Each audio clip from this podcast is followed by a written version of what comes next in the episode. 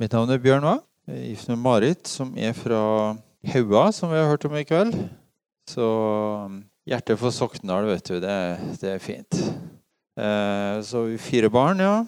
Eller barnebarn. De har vært litt store. Nå har det blitt sånn Før så var jeg far til Emilie og Tobias. Nå er, eller de var barna mine, nå er jeg blitt faren deres. Når jeg treffer folk Å ja, kjenner, kjenner ungene dine. Ja, ja. Det er fint. Så har vi fått en eh, svigersønn i løpet av året. I løpet av sommeren, så det er jo kjekt. Det føles jo som å ha en, en ekstra unge. eh, på, på, litt forskjellig vis, da. Det er jo kjekt. Eh, og så har vi jo bare én som bor hjemme i år, Kristian. Så det er jo litt, litt, spesielt. Vi kommer fra konfirmasjonsselskap. I år ble de på høsten, stort sett. Eh, så vi har vært på Onei, som sier i området her. Og så er vi nokså fulle av kaker og, og, kaffe.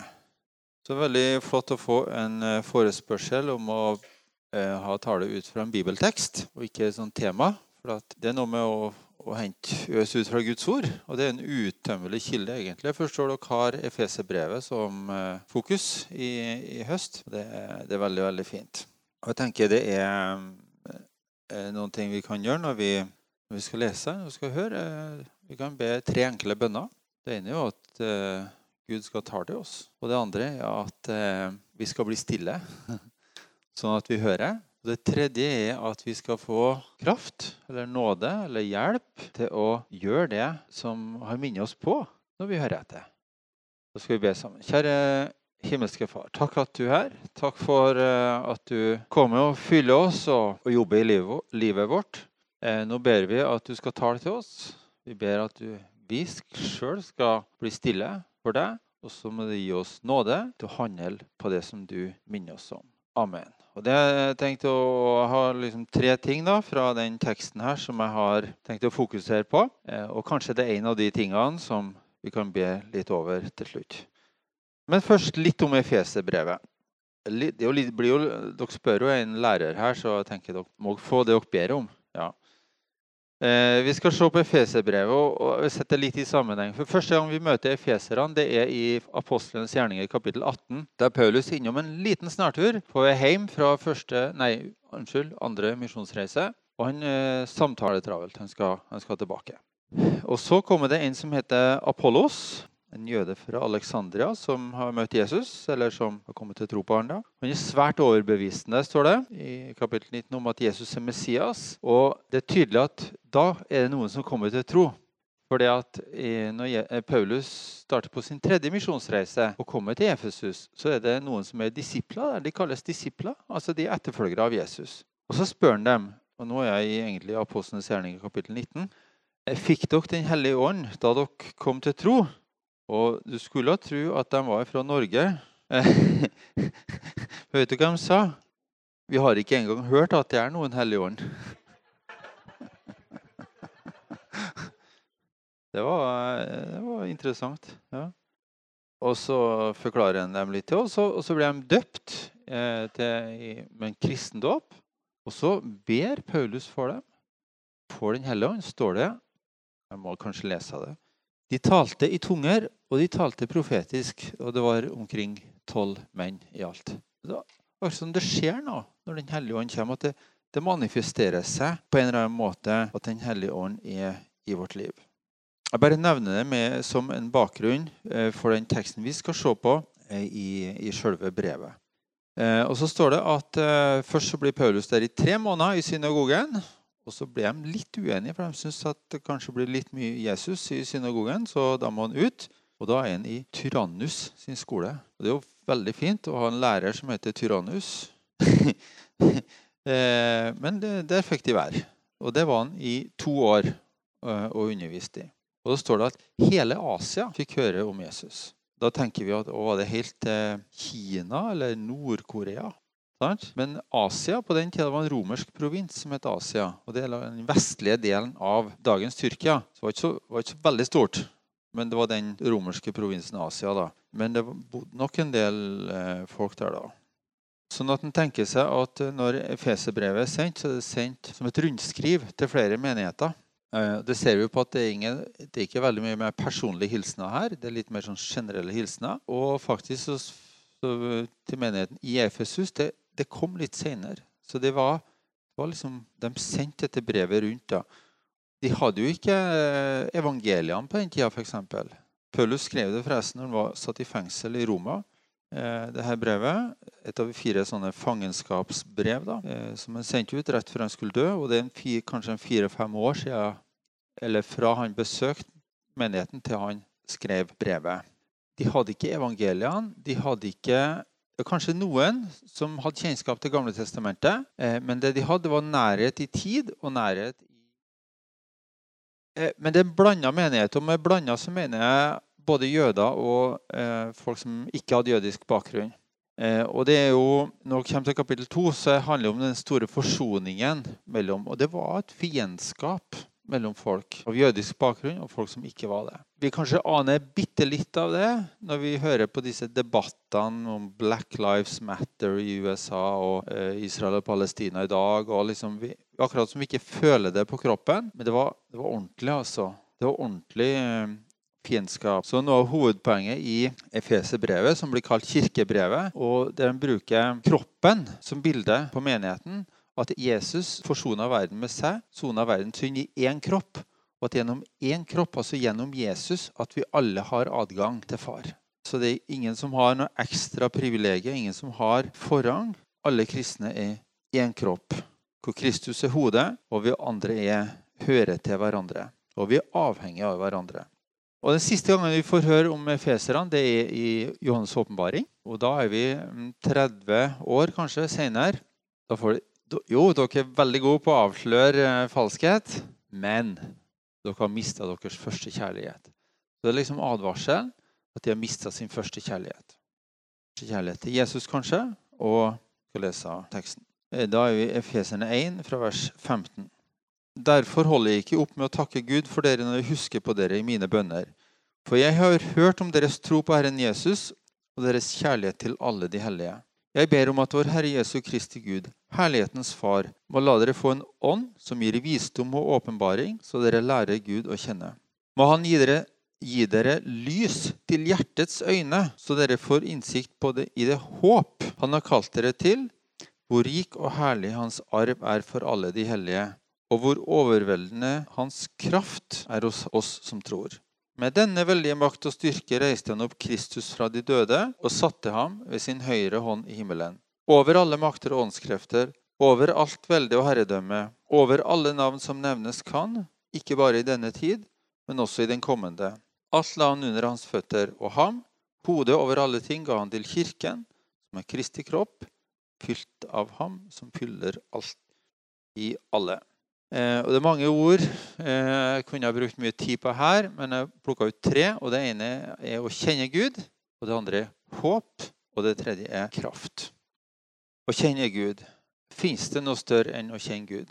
I Johannes 17, 17,3 står det at dette er det evige liv, at de kjenner deg, den eneste sanne Gud, og ham du utsendte Jesus Kristus. Så Det evige livet er knytta til å kjenne Jesus. Det er ikke noe liv uten den relasjonen, uten det forholdet.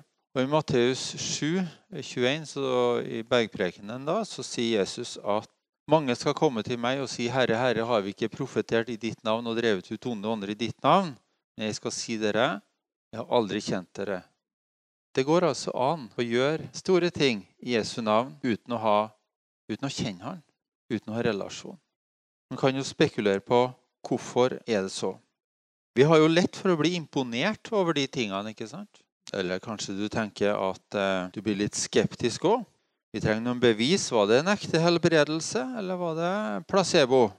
Når du har sittet i rullestol hele livet og plutselig begynner å gå Det har jeg sett ei dame som har gjort. Og så har vi jo historien til Adrian Stornes på IMI, som plutselig begynte å Dessuten er jo hele Bibelen full av overnaturlige hendelser fortalt av vitner. De så, de hørte, de merka det, de tok på det. Enten individuelt eller for et helt folk. F.eks. når det Røde havet bare åpner seg, de kan gå gjennom. Den er som en tunnel, vet du. Så, ja. Og jeg tror jo på disse tingene. Jeg tror på en allmektig Gud. Og det er Jeg må ta meg litt i det av og til når jeg ber. Og Av og til så er jeg litt sånn frista til å be bønner som Gud kan svare på uten å gripe inn på overnaturlig vis. Så kanskje vi skal se på Efeserbrevet og tenke ja, men Gud er allmektig. Jeg kan faktisk be om det jeg vil. Men så handler det om å kjenne Han. For at det overnaturlige, i mangel av noe bedre ord, kan jeg kalle det overnaturlige, det kan bli noe som er ytre, noe som er løsrevet fra det intime forhold til Gud. For Gud blir ikke imponert over våre gjerninger. Heller ikke de vi har gjort i Jesu navn. Men han vil gi oss visdom, og han vil gi oss åpenbaring. Som sagt så hadde ikke efeserne evangeliene. De hadde ikke brevene før dette brevet. her da, Og kun de som hadde litt jødisk bakgrunn, hadde litt kjennskap til Det gamle testamentet. Jeg vil tro at en stor del var analfabeter òg, men så hadde de disse vitnene. Likevel så trenger de Guds ånd til åpenbaring og til visdom. Og den samme ånd kan vi be om åpenbaring og visdom i dag. For min egen del så ja, litt av historien til, oss da, det er at vi har vært misjonærer i Bolivia og fikk et helt spesielt møte med Den hellige ånd. Det ga etter, så å si. Og det handler jo litt om å ta ned forsvarsverket eller la seg bløyte opp. Av og til tenker du at eh, altså en, en sånn knusktørr sommerdag, sånne fine somre som vi har i Trøndelag, ikke sant? så skal du ta spylslangen, og så bare akkurat som vannet bare spruter opp fra bakken igjen og ikke trenger, ned, for det blir sånn hardt og tørt. Av og til trenger Guds ånd litt tid med oss for at det siver ned. Men Jesus sa om noen tørster, han kommer til meg og drikker Johannes 7, 37. Og i han så vil det bli en kilde som velger fram til evig liv. For min egen del, etter å få ta imot jeg vil si kanskje på en grunnleggende måte, en åndserfaring merket, altså Det var liksom sånn jeg ble mer glad i andre kristne. Jeg ble mer glad i Guds ord. Og plutselig forsto jeg ting i Guds ord som jeg aldri har forstått sjøl. Selv om jeg har studert teologi. altså. Det bare bam. Det er helt umulig å forklare det. Men det er en erfaring. Åpenbaring. Det trengs. Så noen ord om håp. Jeg skal gjenta vers 18 her. Må han gi dere Så poetisk, vet du gi dere lys til hjertets øyne, så dere får innsikt i det håp han har kalt dere til, og hvor hellig, rik og hellig hans arv er for de hellige. Det er nydelig. Men poenget med håp er at eh, vi trenger jo ikke å håpe på det vi ser. F.eks. hvis vi er en budrunde på et hus, så håper du jo at de andre som byr, ikke har så mye penger, og at, skal, at du skal få kjøpe til undertakst. Og så håper du kanskje at du får selge det du har, til overtakst. Det er som regel sånn, sant? Men før du liksom sitter med kontrakten og liksom alt er i orden, så, så, er det et håp. sant? Men når du står med nøkkelen i handa og skal liksom låse opp døra og liksom innta dette fantastiske slottet sjøl, så det er jo en realitet. Da, da er ikke håp lenger. Da liksom, håper du klarer å betale regningene. Men, eh, så det liksom flytter seg litt sånn bortover. Men i vår tekst så knytter det seg til det han kaller for arven for de hellige, altså himmelriket. Det evige livet. Og Jeg tror at denne teksten i Efeserbrevet er like aktuell for oss i dag som var for dem egentlig. For at vi blir fryktelig fort materialistisk. Jeg har tenkt på det. Vi tenker på bil og hus og utdanning og jobb. Vi kan av og til ha en sånn enorm appetitt på de tingene. Ikke sant? Jeg kan like gjerne snakke for meg sjøl som andre her. Og Derfor trenger vi lys til dette hjertets øyne til å se.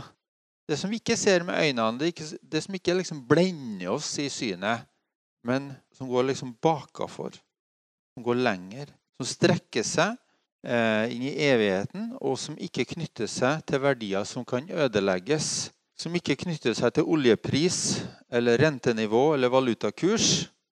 Eller om vi kommer oss gjennom denne pandemien med livet og bankkontoen i behold. Det står i Hebreerne 12 eller 13 at det som kan rystes, skal rystes for at det som er ekte, skal komme fram. Derfor, eller dermed, så er det med håp det er knytta til evigheten, først og fremst. På samme måte som å kjenne Gud er det. Jo, jeg trenger håp for å komme gjennom dagen, kanskje. Jeg trenger håp for å komme gjennom denne sykdommen, denne travle perioden, denne året. Og jeg trenger eh, Ja, du kan legge inn den utfordringen som du kjenner på og vi trenger håp for at vi ikke skal slutte å be. Vi trenger håp for, vi, for de relasjonene som vi syns er vanskelige, og som vi gjerne skulle ha løst opp i. Vi trenger håp fordi vi ber om skal bli frelst og, lære å kjenne Jesus. At de en dag skal si ja til Han. Og Det står ikke i motsetning til det evige håpet. Men for alle kristne er alle håp i utgangspunktet knytta til Jesu gjenkomst, legemets oppstandelse og det evige liv. Her på jorda så har vi noen år av ulik kvalitet. La oss alle sammen be om lys til hjertets øyne, som står i teksten da, så vi ser håpet og arven der framme. Og ser er en fryktelig ung forsamling her. Og når jeg var 20 år, så ba jeg ofte bønner som Ikke ofte, men det hendte at jeg ba den. Jeg tror kanskje det var før jeg traff Marit òg. Eller kanskje etter, jeg husker ikke helt. Men eh, eh, jeg sa sånn eh, Kjære Jesus, kom igjen snart, men la meg bli gift først. Bønnesvar? Nei. Det heter seg at de første 50 årene skal vi lære oss å leve, og de neste 50 skal vi lære oss å dø. Hvor gammel er du? 40, ja. 43? Jeg er litt gamlere enn deg, men ikke, ikke, fullt 50. Men nærmer meg, så kanskje jeg er på, liksom på vei over der, da. Men husk at du skal dø. Du skal dø. Hun sa det Ann Watson eh, fra England var på IMI lenge før min tid der, da. Men så kom det en som var full av kreft, og, hun, og i hennes menighet i England så opplevde de mange helbredelser. Da kan du be for meg at jeg skal bli frisk. Ann Watson ser han i øynene og sier, 'Er du klar til å dø?' Eh, at, eh, og det, det, er noe vi trenger å høre. Og egentlig så ber dere for syke her. Det hender. Jeg tenker Kanskje litt ubeskytta sagt, da. Men eh, du, får, du, får, enten ta det eller la det, la det passere over. Men jeg tror det er mye, mye frihet i bønn hvis en har gjort opp med sin egen dødsangst. Å be for andre syke hvis en er redd for å dø sjøl, det er litt sånn forstyrrende element oppi hele prosessen. Skjønner dere hvor jeg vil hen? Ja. Jeg prøver å si noe om håpet som knytter seg til evigheten her. Og håpet det er en sterk motivasjon for misjon, både lokalt og i hele verden. Eh, og hvis vi blankpusser håpet, så får vi kanskje blankpussa visjon òg. Og prioriteringene våre bruker vi tida og ressursene våre på det som vi skal, når vi ser livet i, i forhold til evigheten. Det kan jo tenkes vi gjør det. For min del skal bilen eh, på både service og EU, sjøl om den går helt fint. Men jeg må bare få sjekka det. Og sånn er når vi, vi kan jo analysere oss sjøl òg. Det kan, kan, tenkes at det går helt fint, men kanskje noen ting vi må liksom ta fatt i. Det går an. Det går an hele livet. Heldigvis. Eh, en siste ting, og det er om håp. At jeg tror vi er kalt til å representere håp. Altså 2020 Det er jo et eh, spesielt år eh, på alle mulige måter. Hvem hadde trodd for et år siden at vi skulle oppleve det vi har gjort i år? Og er det noen ting jeg ikke får til å gå opp i hele mitt liv? Og nå er det mulig jeg snakker for eh, Nå er det mulig at jeg skal slå inn en åpen dør her. Altså ikke sånn.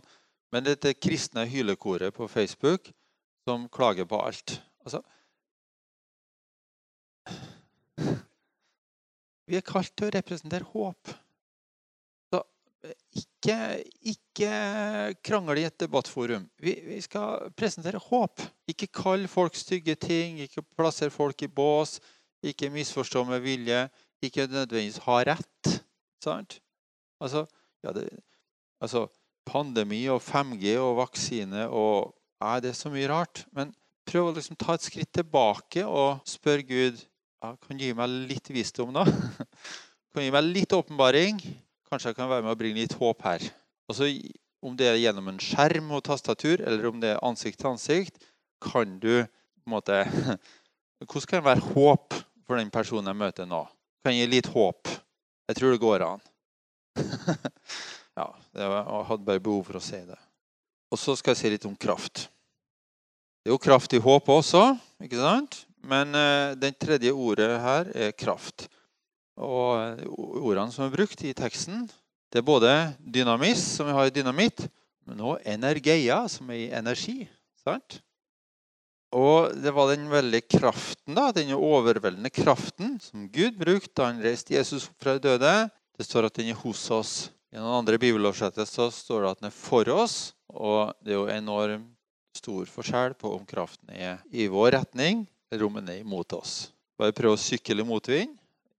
Kraften er imot deg, men hvis den er for deg, er helt annet. Og sykkelen var et dårlig bilde, egentlig. Men, eh, og jeg har jo nevnt det med helbredelse og profeti. Men det er et poeng, det med Guds kraft. For det er Guds kraft til frelse for enhver som tror. Men det er også en kraft som fullendes i svakhet. Vi er ærlige. At vi er oss sjøl, og at vi er oss avhengig av, av Gud. Også, men så er det at den kraften er tilgjengelig her og nå. Og når vi ber, så har vi kontakt med denne kraften. Og det er et korrektiv til en rent sånn vers, verslig eller sekulær forståelse av verden, der alt er liksom årsak og virkning og mot molekyler og atomer. Og det er ikke bare naturfag. Det, det, er, det, er, en åpen virkelighet at Gud er, Gud er Herre, ikke bare vår frelser der framme. Her står det om makter og myndigheter og hva sto det? Over alle makter og åndskrefter, over all velde og herredømme. Jeg skal ikke bruke mye tid på det med åndskrefter, men eh, jeg tror, jeg tror det er en åndskamp eh, om mange ting. Ikke bare en sånn ideologisk åndskamp der vi må få gode lover for landet og fortsette å drive friskoler og masse sånne ting. Men, jeg, men jeg tror òg det er en sånn åndskamp som, som, knytter seg helt konkret til bønn. Og eh, I Bolivia for eksempel, så møtte vi jo folk som eh, var liksom besatt. Ja, hva er psykiatri, og hva er besettelse? Altså, vi kan jo liksom spekulere litt på det. Men det var jo merkelig at de ble fri ved bønn, da, eh, tenker jeg. Så det handler kanskje om å ta et lite skritt tilbake og bli litt ydmyk for verden. Og ikke kanskje tro vi har svaret på alt. Men be om visdom og åpenbaring. Også ved møte på situasjoner som vi Jeg vet ikke, men jeg kan be. Og så har du òg de eksemplene der folk har Der det faktisk har vært psykiatri, men, men det, eh, folk har prøvd å drive djevelen ut av dem. Og det er derfor vi trenger ikke, trenger ikke bare kraften, vi trenger også den visdommen og, og, dette. da. Og det kan vi be om. Når Jesus er herre, så betyr det at alle andre ikke er herre. Bekymringene som er vår herre, det er Jesus. Han som gir oss et håp som er sterkere enn til og med døden, og som gir oss kraft til både fest og hverdag. For oss så er spørsmålet som vi må stille, og bønna vi må be, Gud, hva gjør du nå? La oss få ditt syn på verden, oss sjøl og vår situasjon. Jeg snakker om tre ting nå. Det ene er å kjenne Gud. Det andre er håp. Og det tredje er kraft. Og nå når jeg skal avslutte, så vil jeg at du skal velge en av de.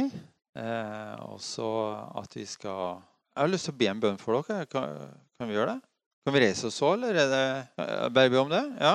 I Romerne 12,2 står det La dere forvandle ved at deres sinn fornyes, så dere kan dømme om hva som er Guds vilje. Det er det som er godt, det som er velbehagelig, eh, og det som er til glede for Gud. Hvis Gud har tala til deg nå om at det er Å, ja, det ønsker jeg, det ønsker jeg å bli fylt av, eh, så vil jeg at du bare skal begynne å be den bønna der du står. Gud, fyll meg med håp. Eller Gud, fyll meg med kraft. Eller Gud, fyll meg med, med visdom og innsikt. Gud, la meg kjenne deg bedre. Bare la det være helt stilt i en liten stund, og så ønsker jeg at du skal be det som er din bønn nå.